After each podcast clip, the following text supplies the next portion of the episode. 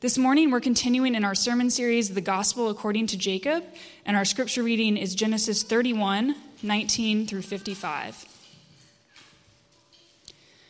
Laban had gone to shear his sheep, and Rachel stole her father's household gods. And Jacob tricked Laban the Aramean by not telling him that he intended to flee. He fled with all that he had and arose and crossed the Euphrates and set his face toward the hill country of Gilead. When it was told Laban on the third day that Jacob had fled, he took his kinsman with him and pursued him for seven days and followed close after him into the hill country of Gilead. But God came to Laban the Aramean in a dream by night and said to him, Be careful not to say anything to Jacob, either good or bad.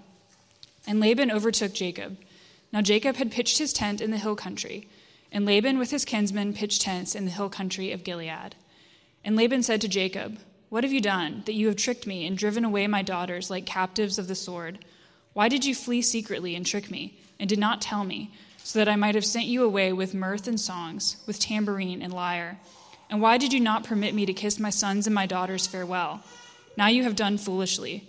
It is in my power to do you harm. But the God of your fathers spoke to me last night, saying, Be careful not to say anything to Jacob, either good or bad. And now you have gone away because you longed greatly for your father's house but why did you steal my gods?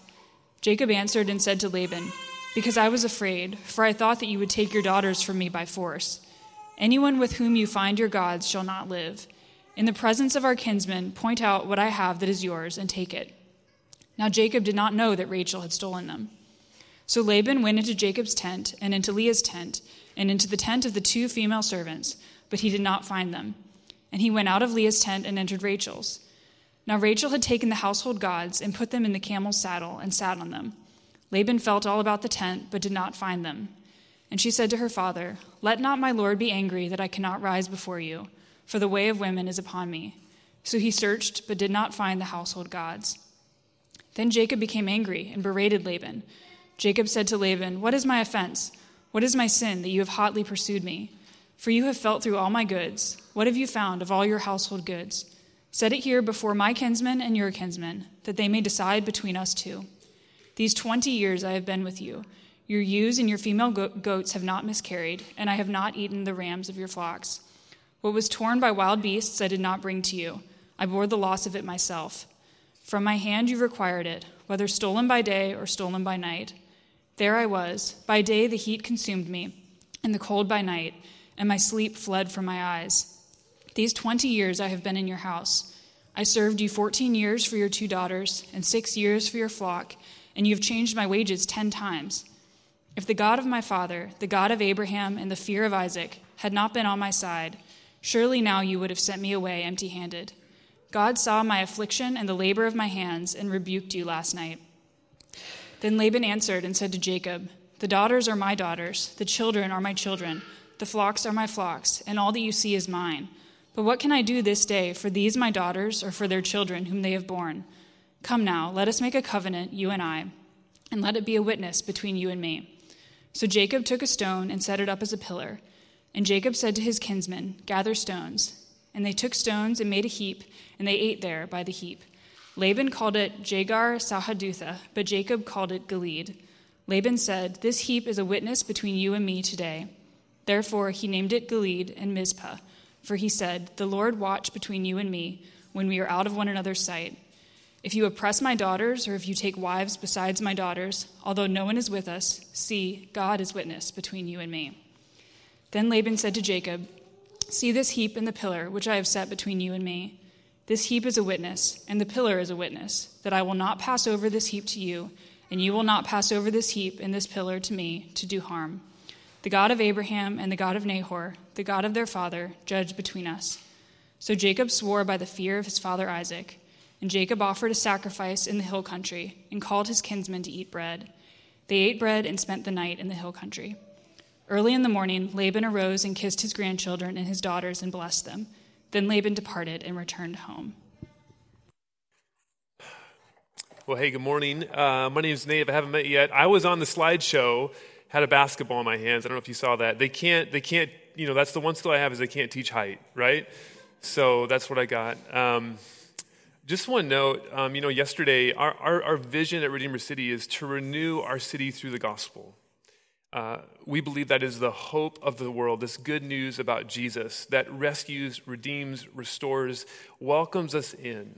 And uh, yesterday was a great picture of that in a lot of respects. I'll say this at the very end of the night, um, was, was leaving, and um, someone who, uh, by all accounts, looks very different from me, uh, someone by all accounts who, in talking to him, very different background than me, uh, literally said to me, Thank you. And uh, listen, this is not about us. Let me be clear about this. This is not about us. We want this city to know about this great news of Jesus.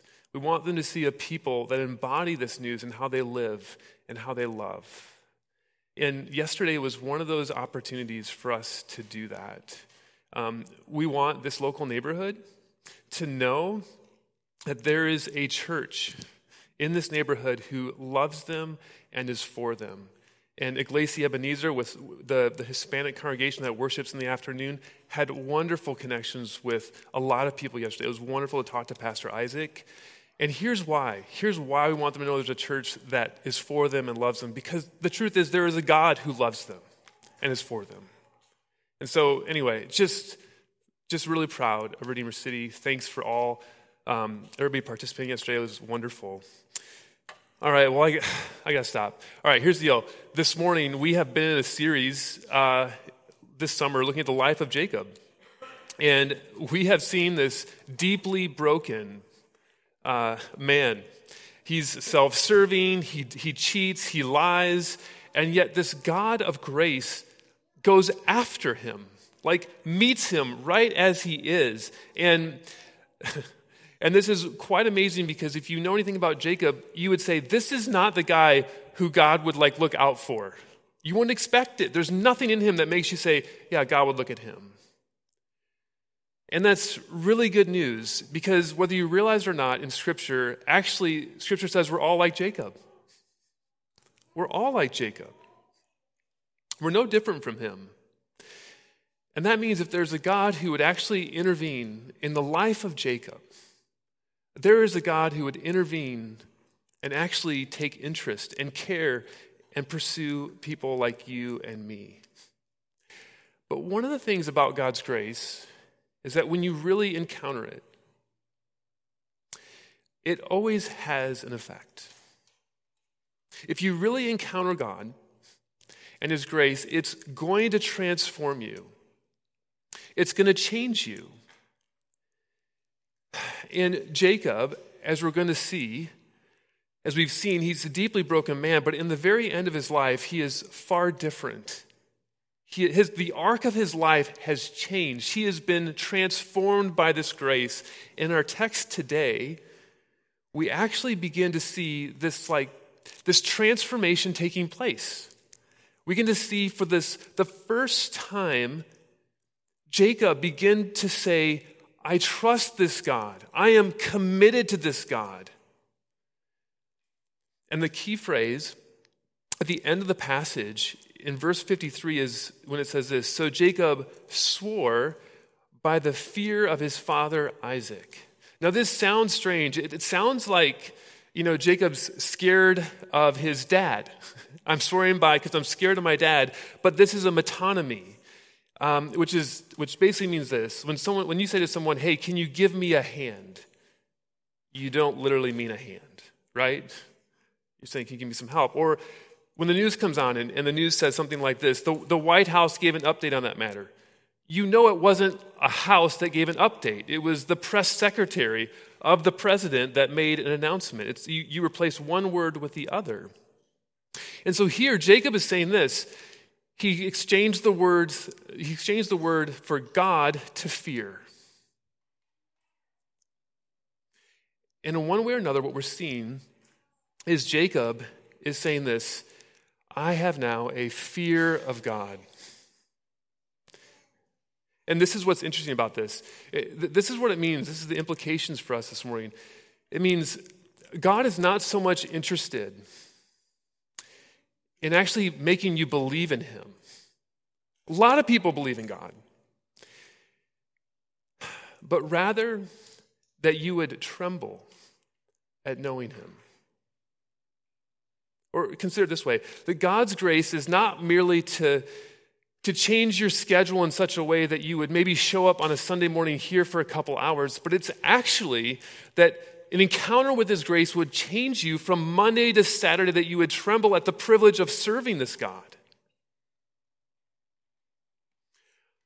Or that God's grace is, is not merely meant to take you to a place where you have this pre packaged, domesticated view of God that you can manage, that you can compartmentalize, but that you would learn by His grace, you would have a joyful reverence for this God.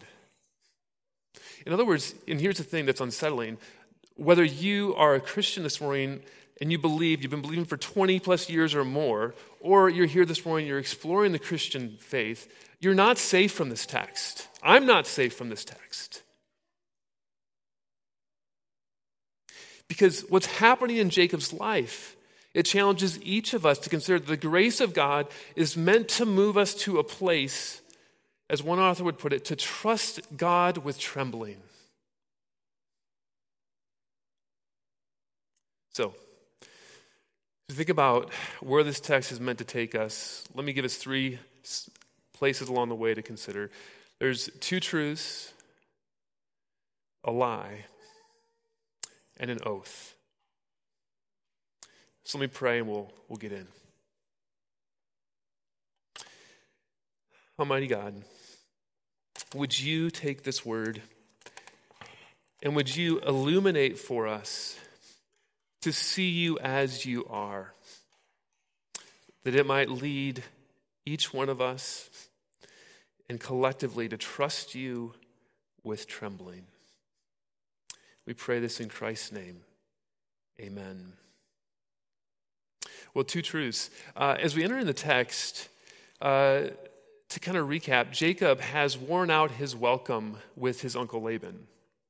We saw last week that there was this growing envy as Jacob amassed all this wealth at Laban's expense.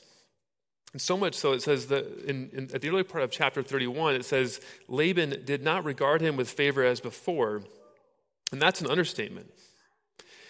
And at the very beginning of the chapter, uh, God comes to Jacob and says, You need to return to the land of your fathers. And in verse 3, we see this line God makes this promise. He says, I will be with you. I want you to think for a moment in your own life. Life is hard, right? Um, but it's really hard when you're alone.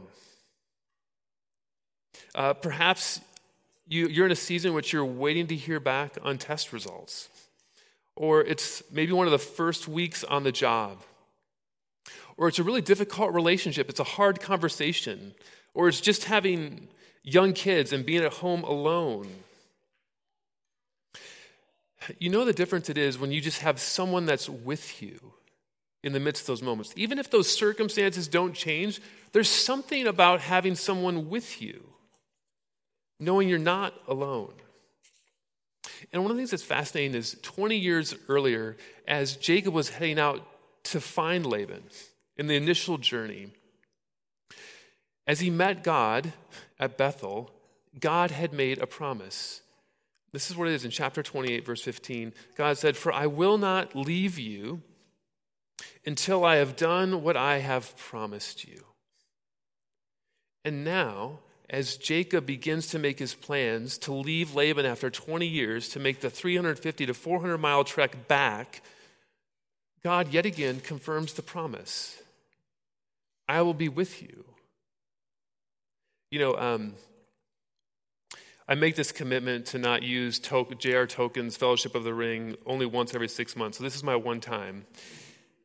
So come back at Christmas. We'll say it again probably. But there's a, you may remember in the movie, there's a one point Frodo is realizing how much danger he's in, right? He's, he realizes how much his life is at stake, and he also loves his friends. And he realizes that them being around him puts their lives in danger. And at one point, after recognizing that, he decides he's going to leave them all. And so he gets into a rowing boat to leave, to try to get away. Only Sam, Samwise Gamgee, sees him from the shoreline. and he's yelling at Frodo. And Frodo says, Hey, no, no, no. Tells him, Go back. But Sam won't stop. He jumps in and he can't swim, but it doesn't matter. And Frodo knows he can't swim and he begins to drown, but he won't go back. And so Frodo reluctantly pulls him in the boat. And Sam says to him this I have made a promise. Don't you leave him, Samwise Gamgee. Listen, one of the reasons why at the end of this chapter, we're going to see Jacob make an oath, swear, say, This is my God, is because he's beginning to see that God is faithful, that God will not leave him. Even the people like Jacob, he, God will not leave people like Jacob. He is faithful. Consider this for a moment that God is not flaky.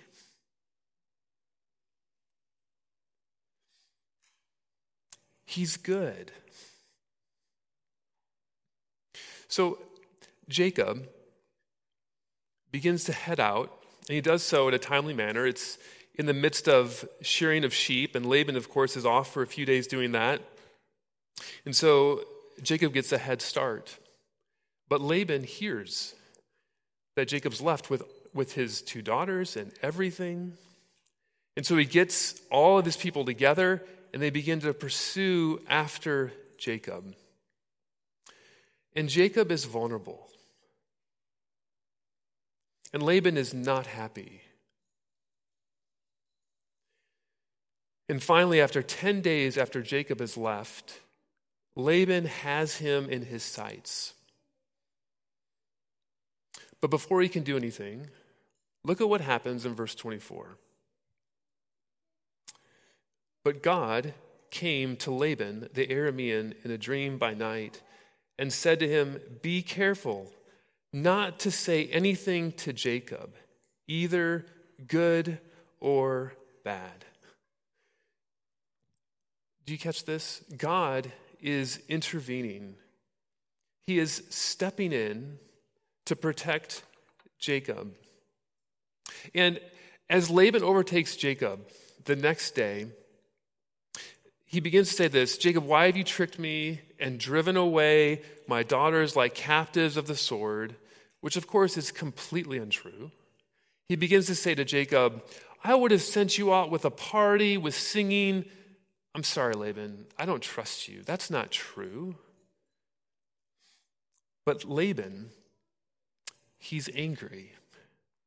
But then Laban says this in verse 29 it is in my power to do you harm. But the God your father spoke to me last night, saying, Be careful not to say anything to Jacob, either good or bad. Do you, do you notice what's happened there? Laban's telling Jacob, he hears the man who he's running from tell of his God's intervention.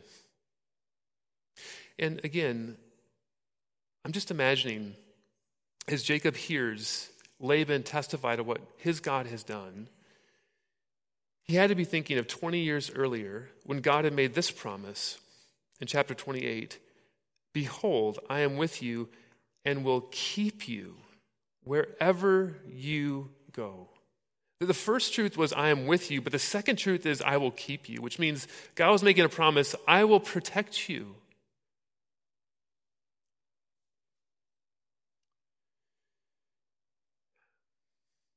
And here we see in this passage God following through, intervening, and making sure that Laban does not harm him. Consider for a moment when, when Jacob had arrived at Laban's doorstep 20 years earlier. You know, Jacob was pretty confident in himself, pretty self sufficient in his ability to get what he wants. But now, over 20 years, he has been humbled he, is mis- he has been mistreated by his uncle Laban. And now he is more aware than ever of how insufficient and vulnerable he is. And yet he's beginning to see the same God that showed up at Bethel, that revealed himself to Jacob and made a promise to be with him and, and keep him, is following through on it. Listen, these two truths, I, I will be with you and I will keep you, are at least a portion of why Jacob, in the end of this passage, will lead Jacob to make an oath. Because, in a sense, he's saying, if this is who you are, then I do not want any other God but you. So that's the two truths. But then there's the lie. You know, um, at the end of Laban's initial prosecution of Jacob for leaving, he makes this final statement But why did you steal my gods? And um, the reader knows that Jacob didn't steal anything, but the reader knows that Rachel stole her father's household gods. And Jacob responds, because he doesn't know it Hey, anyone with whom you find your God shall not live. And of course, we're left in suspense. What's going to happen? But this also leaves us with a question Why did Rachel steal the household gods? You know, there's a variety of responses different commentators give, but perhaps the one I think that makes the most sense is simply this. Think about it. Rachel was going to a place where she had never been. She's scared. She's nervous. She's for sure heard of the God of Isaac, but she's lived with the God of Nahor. In other words, this is what one commentator, Iain Duguid, would say. She wanted to take along with her a plan B, a little insurance policy in case things didn't work out. And then he writes Surely Rachel is the picture of us, isn't she? Like her, we are a mass of contradictions. Like us, she has faith, but that faith is often almost overwhelmed by her unbelief, or rather, her preference for being in control of her destiny. I happen to agree with Iain here. What he's suggesting is quite true for me. I assume it's true for you. Uh, oftentimes, right, we, we, we know these truths that God will keep us or watch over us. We say we trust God, but we attempt. Sometimes it's to build an identity, a status based in a city like this on our academic achievements. We say we trust God, but sometimes what really holds sway in our life is the number of likes on our InstaFace account. We say we trust God, but oftentimes, if we're honest, the household God is the amount in our bank account, and either, either the security it brings or the status that can be achieved through what we can buy. Either way, this is the challenge, this is the lie that in some ways is insidious in each of our lives is that something else can give us plan B. Something else can actually give us security. Something else can give us life. As one author would put it, we heap on created things infinite, immortal expectations. And that's the lie. We're all a little bit like Rachel. And in this account, Laban looks really foolish. Here he has been rebuked by the God of Isaac in a dream, but he's still searching for his household gods. And the scene moves forward, and we get to Rachel's tent. And what is going to happen? We're asking the question Is Laban going to find the household gods? Is Rachel going to be killed? What's going to happen here?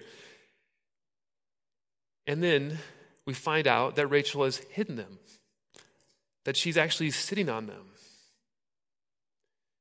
And then in verse 35, this is what Jacob or what Rachel says. She says to her dad, Let not my Lord be angry that I cannot rise before you, for the way of women is upon me. Oh man. Uh, do you know what this says about the household gods? That they're merely trinkets. That they're actually kind of, to be honest, defiled to be kept in a place like that. And Laban, who has deceived many, is now deceived by his daughter. And he looks foolish.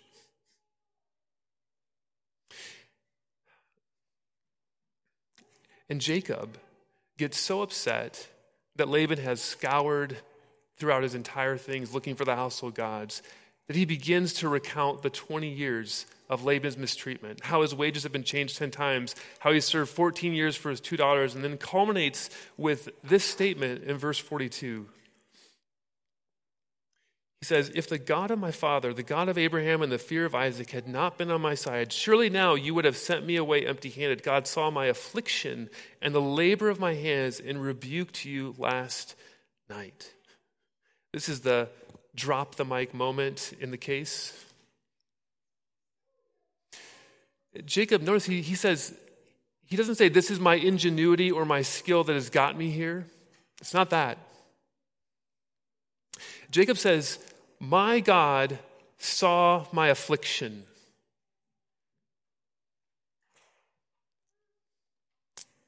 And here's the question for the reader, for us, is simply this Whose God are you going to trust?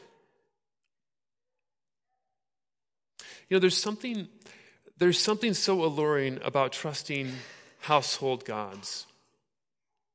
But in the end, it's empty and foolish, is it not? For it's a lie. I was talking to a friend the other day, and um, he's, he's kind of at the top of his field. And he was talking about his colleagues who are at the top of their fields.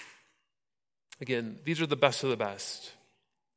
And um, he made this comment. He said his colleagues are miserable. They have the status, they have the security, they have the power, and they're miserable. It's household gods. You see, what we're left with at this point in one way or another, the question is what are you going to build your life on? On the God who sees your affliction or on household gods? That's the comparison. Are you going to are you going to put your trust, comparatively speaking, in something that is merely trinkets? Or are you going to put your trust in the God who sees afflictions and intervenes, the God who makes promises and is faithful. Well, lastly, the oath. You know, um, Laban responds, and uh, he's still so irrational. He claims that the daughters are his, the children are his, as well as the flocks. But here's the thing Laban is not in a position anymore. He's looked foolish. He's been rebuked by the God of Isaac. And so the best he can do is to offer a covenant. In essence, a non aggression pact. And here's the upshot. Think about this for a moment. Jacob showed up at Laban's doorstep with nothing. And now he's leaving. He has Laban's two daughters and most of his flock. And all Laban can do is say, We need to make a covenant because you're equal with me. That's incredible.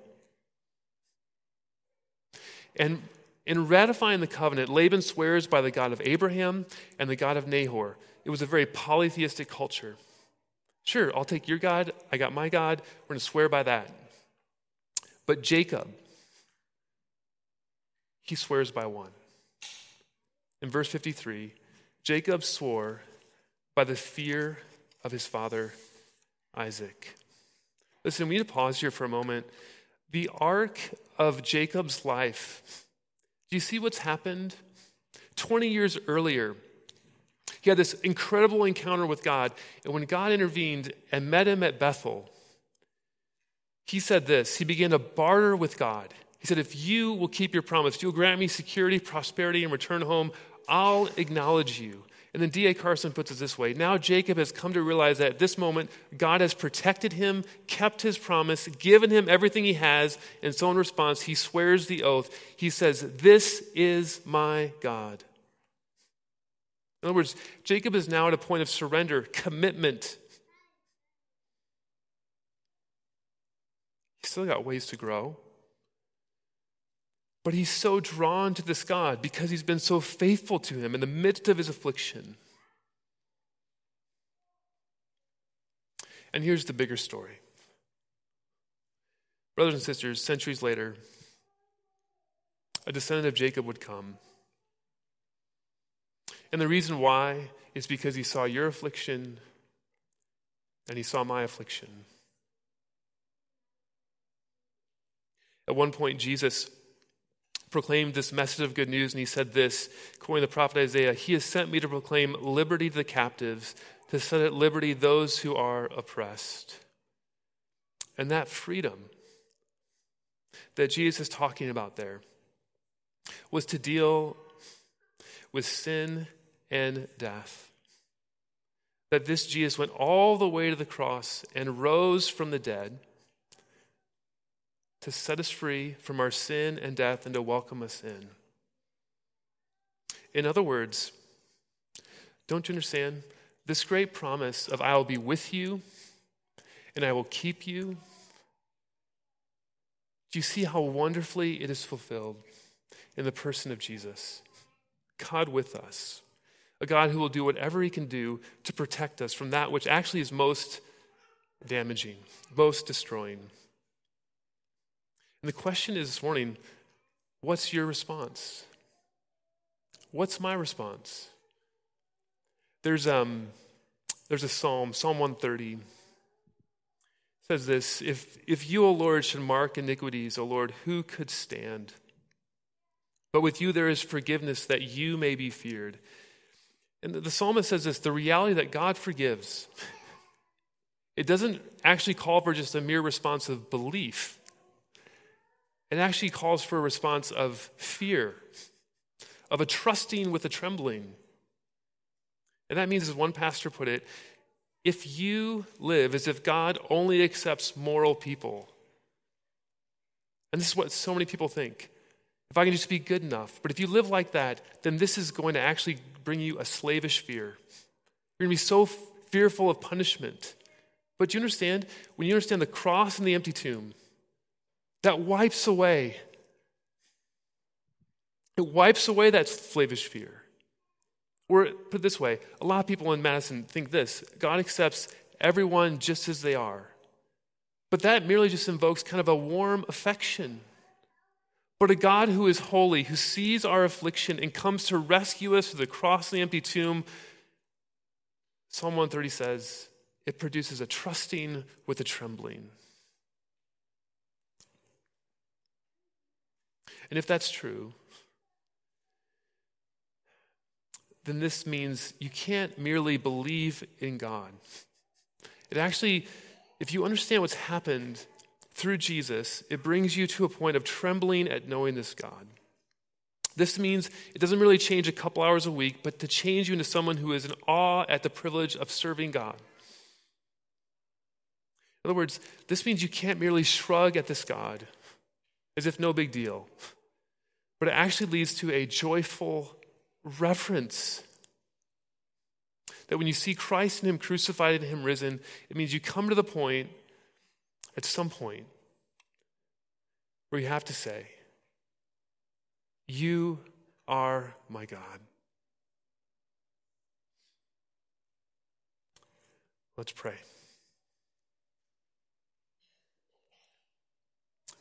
Father, wherever we are this morning, we pray that you would take us from mere belief to trusting you with trembling. Would you move us from bartering with you to committing all of ourselves to you? And not so you'll love us more. but rather because we see what you've done in your Son, at you being for us and that you being with us. And as we see Christ, you would help us to respond that you are our God. And we pray this in Christ's wonderful name. Amen.